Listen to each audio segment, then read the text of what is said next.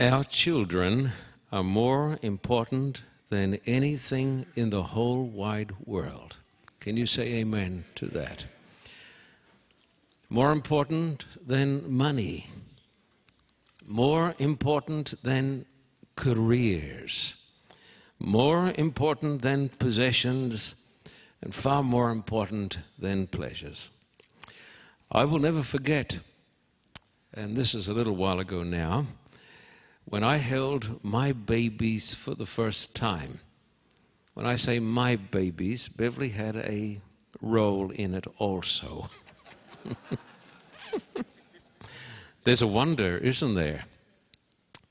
When you see a brand new little baby, brand new, and you think of all the possibilities, everything that can happen, and then they grow up.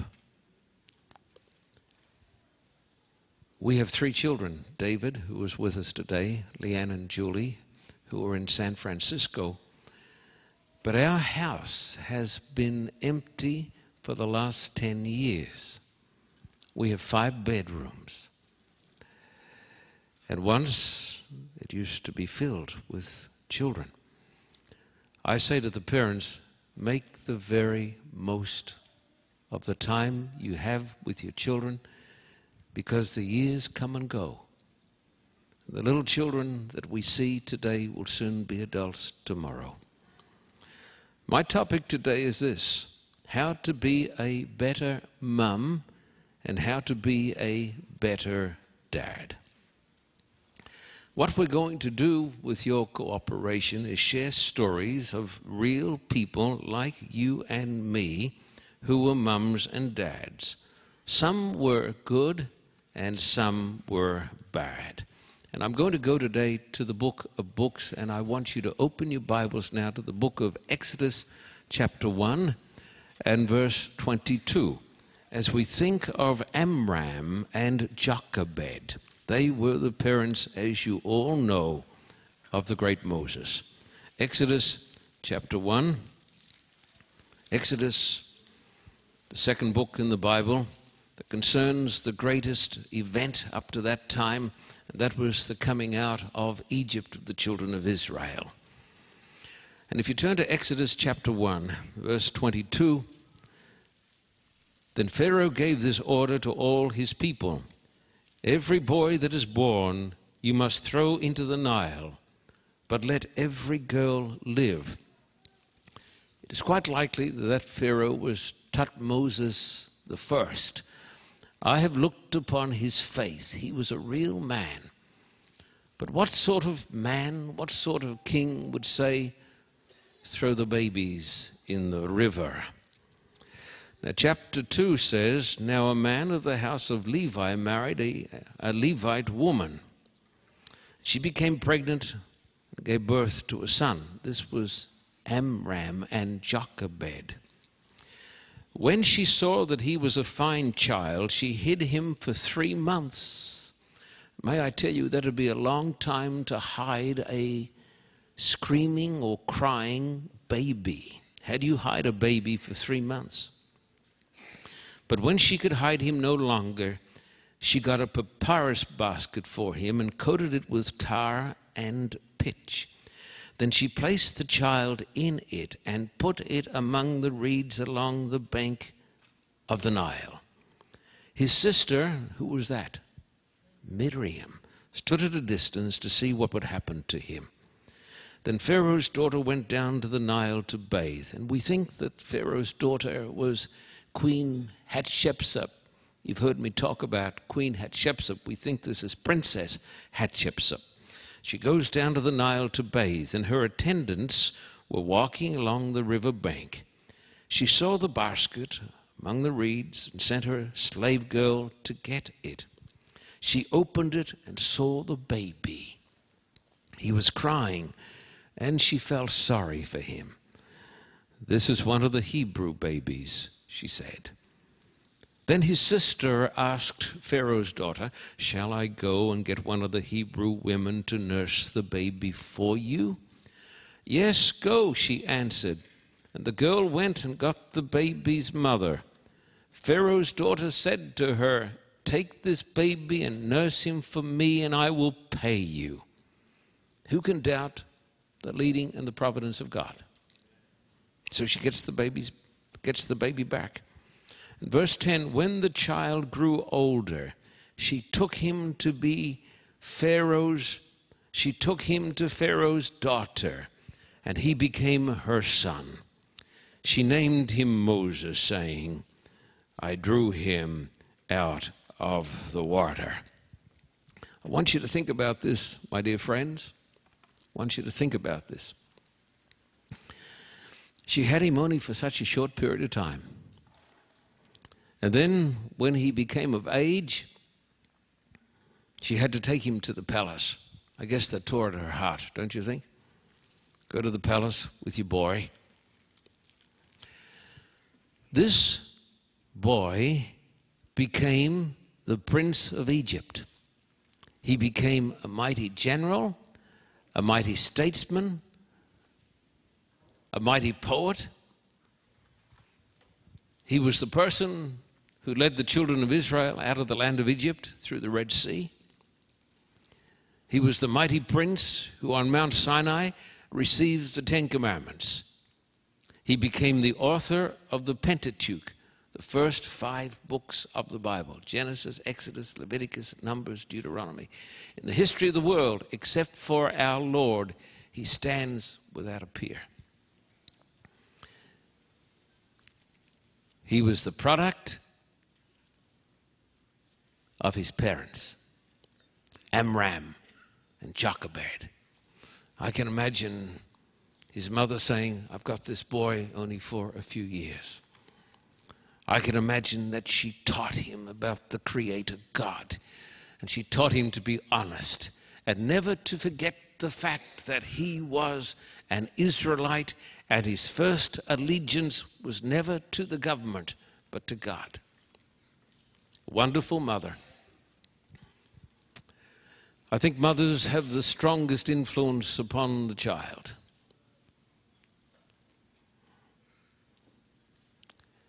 And you can do what she did. So she was a great mother, and I think the man was a great father.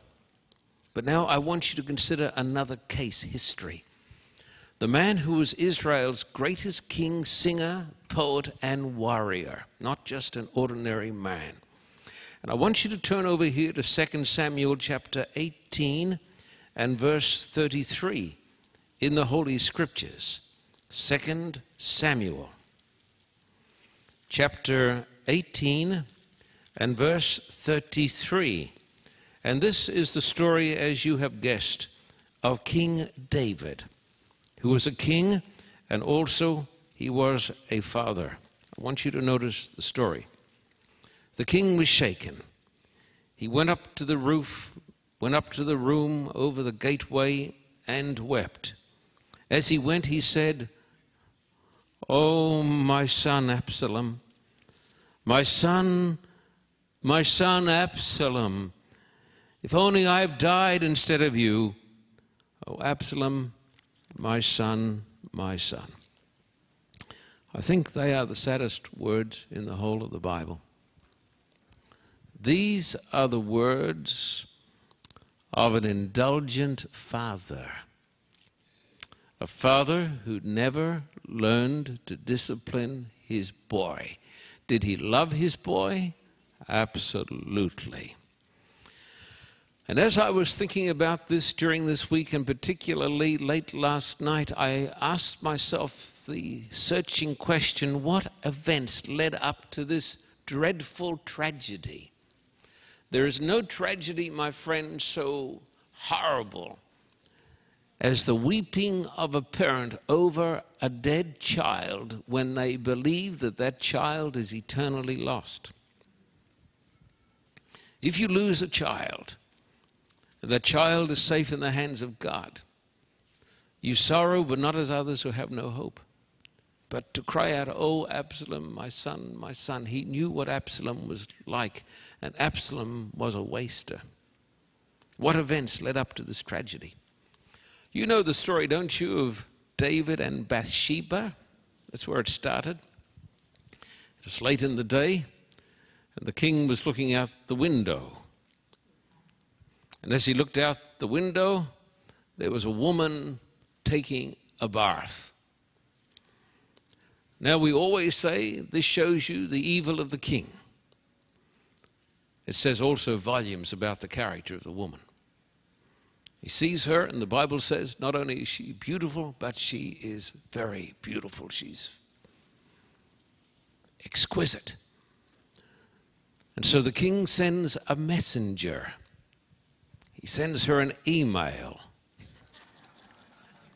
And she sends back a message and she says, I am coming. And she comes. And they go to bed. And then later on, another story unfolds, related and unrelated. The king has a wonderful son whom he loves dearly. His name is Amnon. And he has a half sister. Her name is Tamar. And Tamar is the sister of the ill fated Absalom. And Amnon falls in love with his half sister. He seeks some counsel, says, What should I do? And you know the story in the Bible. Pretend that you're sick and have this beautiful girl because the Bible says she was absolutely beautiful. And she comes in and she serves him food. And then he says, Put all the servants outside. And the door is locked. And then he rapes her. And then, after raping her, and these are the words that are used in the Bible, he says, Get out of my sight, I detest you. So she goes out, a princess in Israel, weeping. And the Bible tells us that when David the king heard about it, that he was furious. But the New King James Version says, but because he loved his son, he didn't say anything to him. So his daughter is raped and he doesn't say anything. It's incredible. And Absalom is burning with resentment and hate. And so he puts on a party and invites all of the princes, including Amnon. And then at the at the time when everybody is filled with joy and they're laughing and they're singing, he says, Strike. And Amnon is killed. And Absalom is banished from the palace. The king says, Go away. He is a spoilt child. And a spoilt child is the product of indulgent parents. Would you come now with me to First Kings? Now we do have a text in Kings, 1 Kings chapter 1 and verses 5 and 6, my dear friends. 1 Kings chapter 1 and verses 5 and 6, as today we're talking about how we can be better mums and dads. 1 Kings chapter 1, 5 and 6. Now, Adonijah, whose mother was Haggith, put himself forward and said, I will be king. So he got chariots and horses ready with 50 men to run ahead of him. His father had never interfered with him by asking, Why do you behave as you do? He was also very handsome and was born next after Absalom. You notice what the Bible says? The king never interfered with his boy. Whatever the boy did was cute and funny. And the father never administered a rebuke. Let me tell you, folks, something. An undisciplined child will bring sorrow to himself and to his family.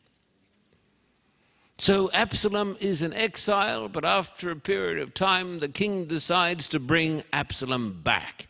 But is he grateful? Does he come to the king with love and gratitude? Does he show respect? No, he's burning inside. And the Bible tells us that Absalom stole the hearts of the men of Israel. He said, If I were king, these awful things that are happening to you would not be happening to you. I would take care of you. And the Bible tells us that Absalom was perhaps one of the most gorgeous specimens of humanity that the world has ever seen. The Bible says when he had his hair cut, it weighed 200 shekels, many, many pounds of thick hair. And so everybody likes him because he is so suave and he is so cool. He's Mr. Nice, Mr. Wonderful. But he starts a great rebellion. And the king is driven from Jerusalem and he goes up the Mount of Olives weeping. And there's a terrible battle that is fought. You know the story. King David is a wily fighter. He has a tremendous general whose name is Joab, and Joab wins the battle. And soon there are 20,000 widows in Israel. 20,000. 20,000 men are killed in the battle because of an indulgent father and a spoilt boy. And at the end of the day, Absalom is riding mule, mule is galloping along and it's going through an oak forest, so it's thundering along. He's got this great long hair and he's riding fast and he gets caught up, his hair even gets caught up in this great oak tree. Somebody comes to the king. No, doesn't come to the king he comes to Joab, the general. The king is in his palace, or he's in another place now. He's somewhere else. He's waiting to hear. He's not in his palace, but he's waiting to hear the verdict of the battle. And so somebody comes and says to Joab, Absalom is caught up in the oak tree. He said, What did you leave him? Did you leave him there? He says, Yes, because the king said, as we marched out to battle, deal gently with the young man Absalom for my sake. He loves his boy. But love has to be tough. his love is not tough, his love is indulgent. Joab was made of stronger stuff. He says, Take me to Absalom. And there he is alive and he's caught. And he says, Give me three javelins. They pass him three javelins. He throws one, two, three. He's pull him down, put stones over him. That cursed boy. He was the product of his home. David never rebuked, David never disciplined, David never interfered. There are parents like that today, everywhere. I can remember when I first became a minister, ministerial student, some 40 years ago, going to a little church in Brisbane, Queensland, Australia. I pray God that it's changed. It was like going into Bedlam. As you've heard of a place called Bedlam in England of 100 years ago or so. The children were running everywhere, up and down the aisles. Even children were running up around the pulpit during the sermon. And the parents were laughing and smiling. Isn't Tommy cute? No, Tommy's a brat and needs a smack.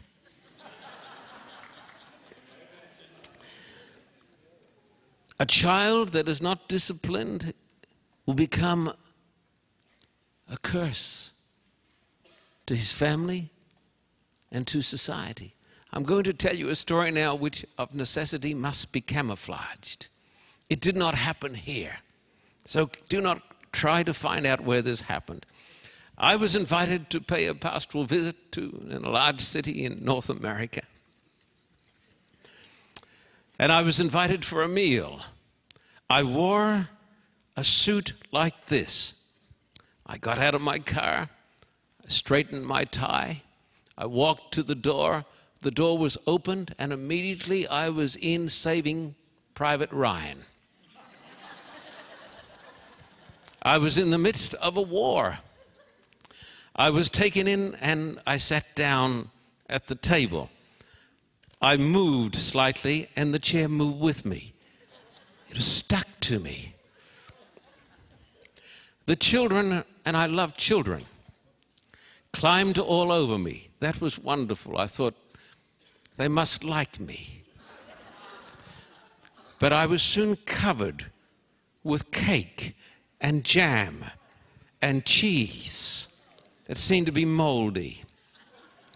I opened my Bible. I had preached in Siberia in a storm that was nothing compared to this. That was a walk in the park. As I studied with the parents, they were shouting and screaming at the children, Don't do this, don't do this. The children just ran back and forth. And then I became in the midst of a missile barrage. Pieces of food. A leg of chicken went past my right ear. I was trying to study with them on the state of the dead. I spoke, I was speaking soon at the velocity of a jumbo 747. But that was no match to the cumulative roar. And they said to me, Aren't they cute? Then the lady said to me, They're growing up, they're learning to express themselves.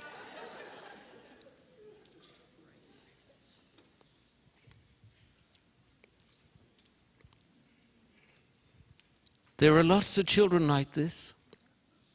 As somebody said, there are no delinquent children, only delinquent parents. There's some truth in that, not fully, but some truth. I heard recently in America there was a boy who stood on the overpass, on the bridge over the freeway, and as cars came along, he dropped big rocks on them and they were hitting the windows and the windshields, all of that. People were running off the road. And so somebody went up and performed a citizen's arrest. The police came and arrested this young man, took him down to the police station. The father arrived, a VIP, a very irate person. He said, Why are you discriminating against my son? I am being persecuted. We are being persecuted. The police put him on trial and charged him. The father, who knew what was going on, sued the police. And then, when the boy was sentenced and found guilty, he sued the judge. And he said to the boy, My boy, you're getting an introduction to real life, how some people are discriminated against. It has been said that there are two classes of people there are whiners and winners.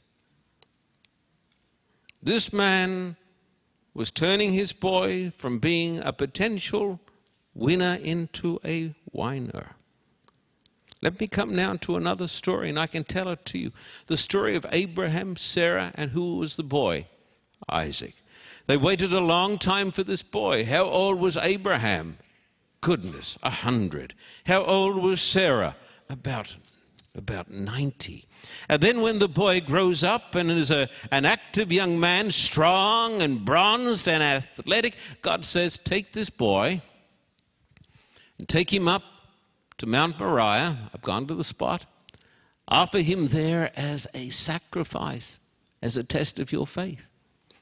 So as they go up the hill, Isaac turns to the old father and says, Here is the wood, here is the fire, where is the lamb?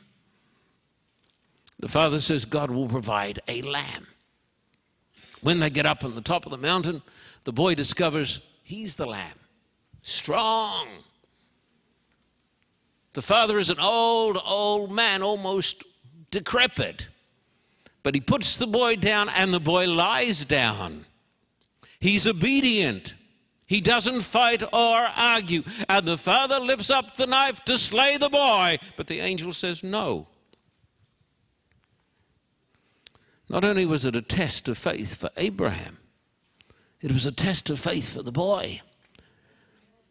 Abraham and Sarah may have committed many faults, not as many as most of us, but they had taught their boy discipline and obedience. Isaac is remembered as one of God's great leaders. Now, I have visited homes in this church. I feel proud of the people. On Wednesday night, I was in the home of Nellie and Eric. And Nellie did something which was not very nice. I should tell it to the congregation. I'm told Nellie that I'm going to tell them about her today. She placed in front of me chocolate and peanut butter cookies, this far from my nose, and said, Have one. I did.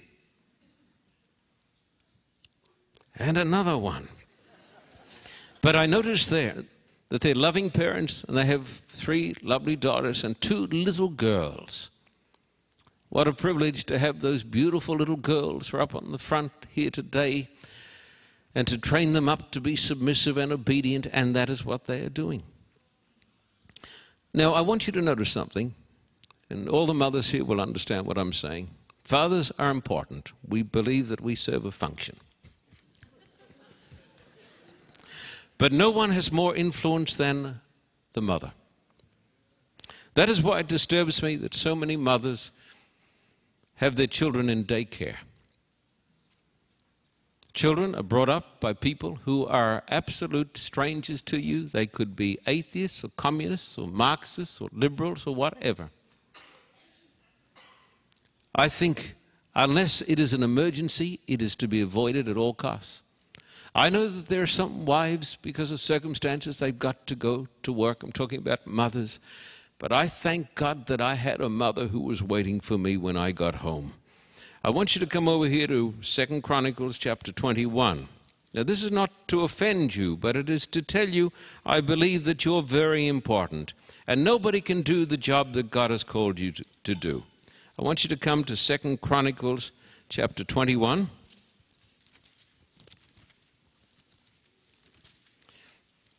Second Chronicles chapter 21.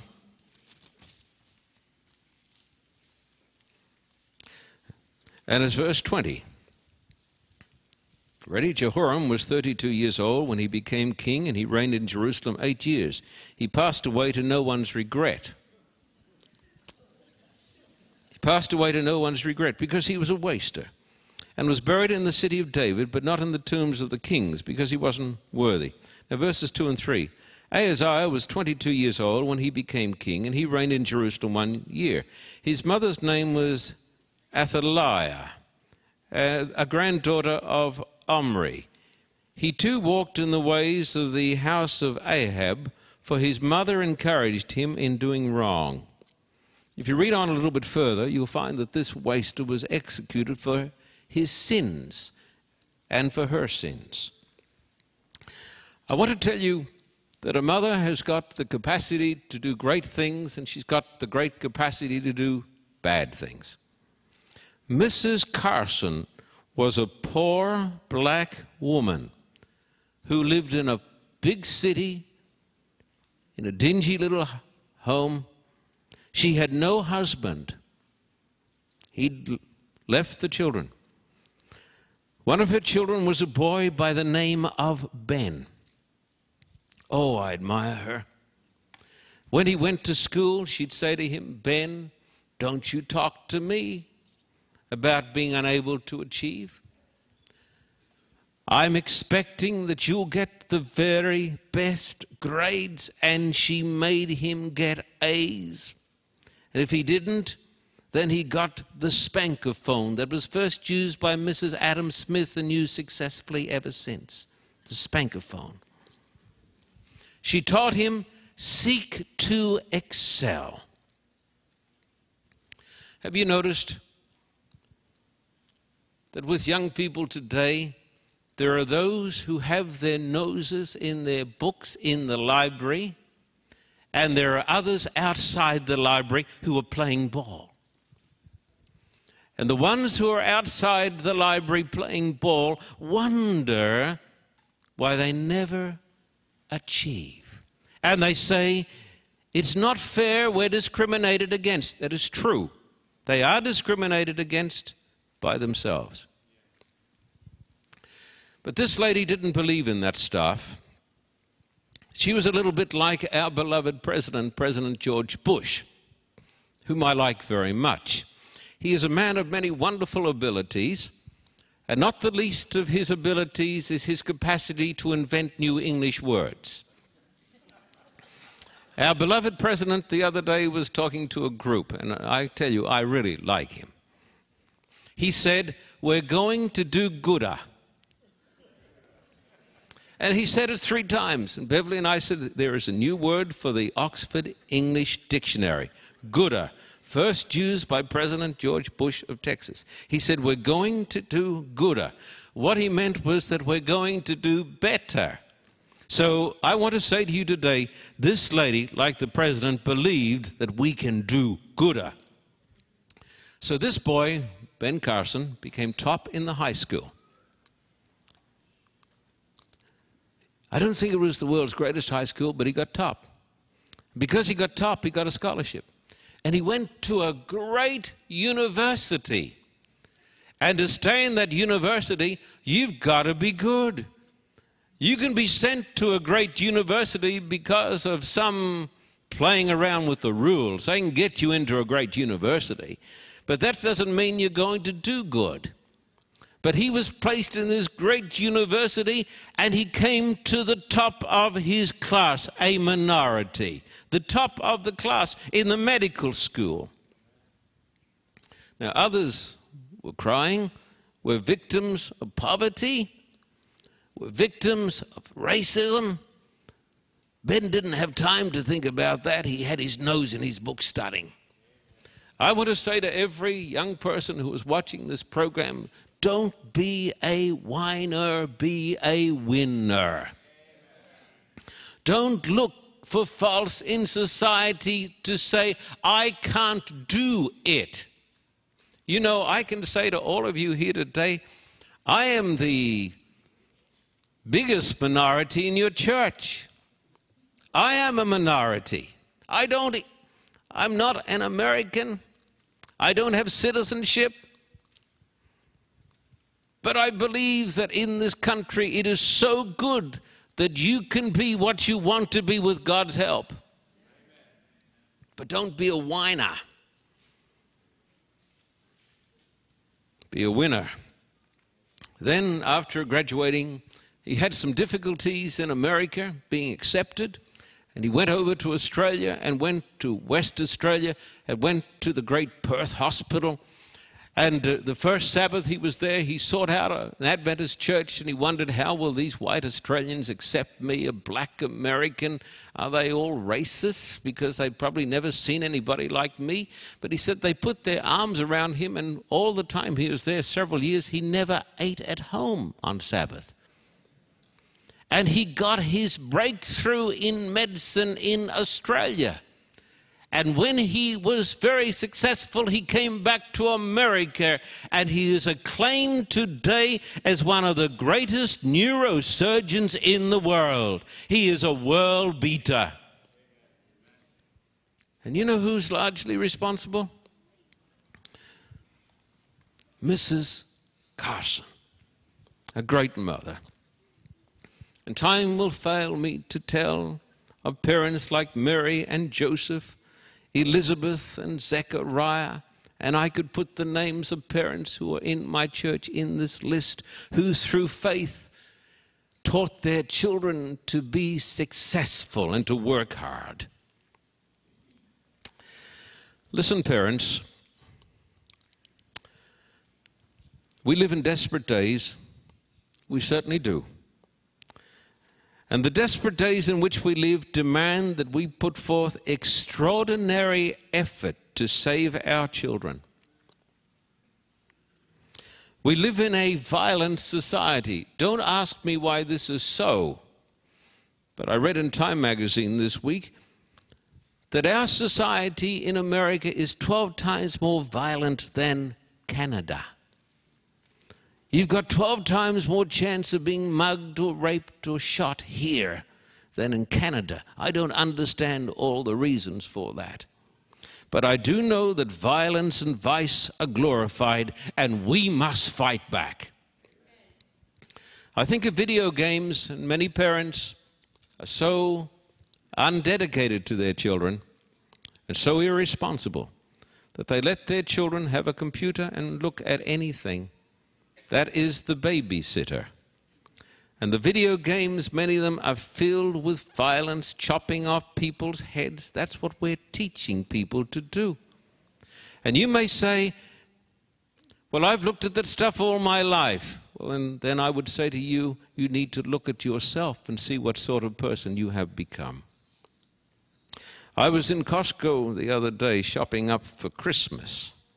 This is the highlight of my life, going to Costco. it's like winning an Emmy Award for me.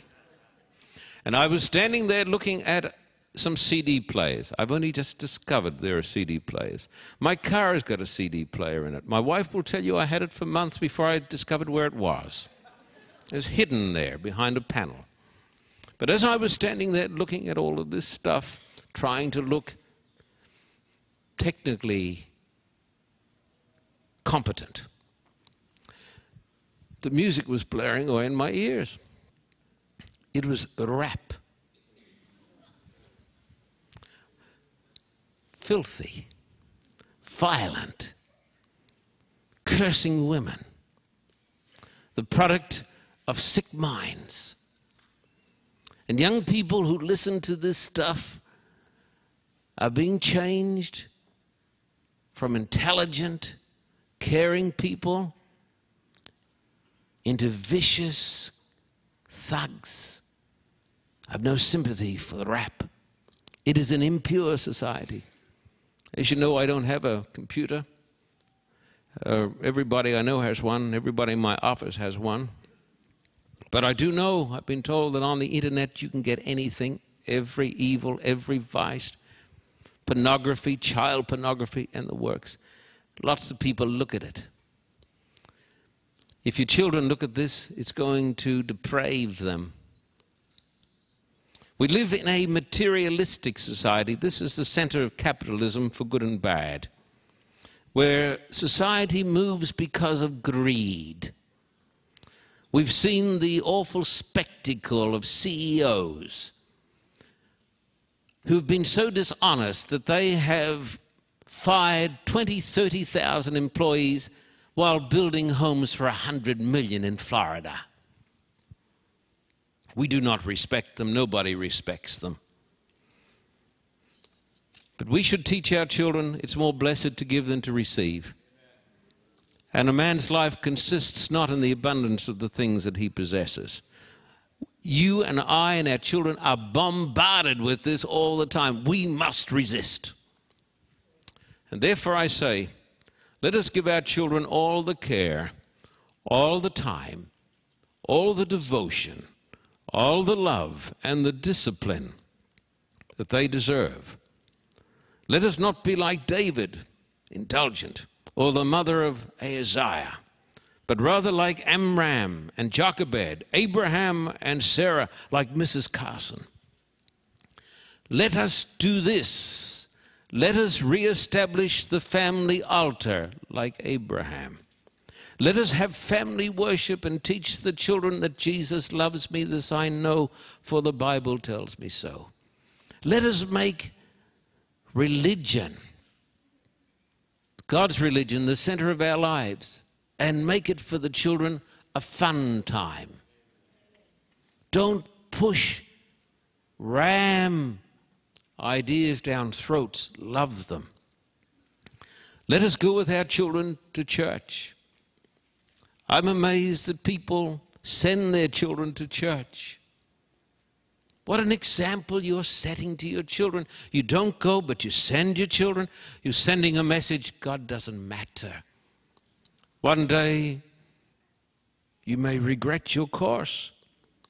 Then there are those who say, But my daughter has a sporting fixture. She's not at church today, but God will understand. He will understand. He certainly will.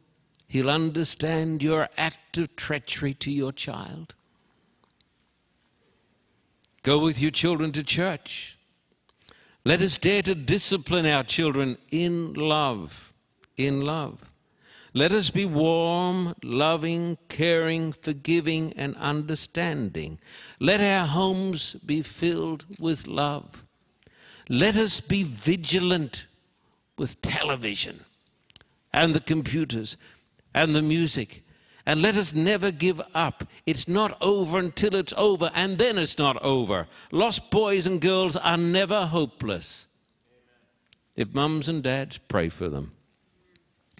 Our children are more important than anything in all the world. Therefore, let us, by God's grace, be the best mums and dads that we can be because they deserve it. Amen. Would you bow your heads, please?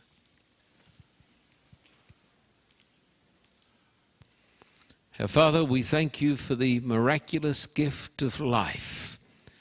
We thank you that you've given to the human family that which you did not give to angels the ability to bring human beings, other creatures into the world. We thank you for the boys and the girls in this church. Oh God, protect those boys and those girls and speak to the hearts of the mums and the dads that they will love their children not just with verbiage, not just with talk, but in deeds and looks, in actions. Bless every little child in this church. Bless every parent. And help us, dear Father, to be all that you want us to be. We thank you that you promised to save our children Save us, dear Lord, that we might be used by you to save the children in our midst, the babies, the boys and the girls, our precious teenagers, all of us, dear Father. Save us at last with an everlasting salvation through Jesus Christ our Lord. Amen.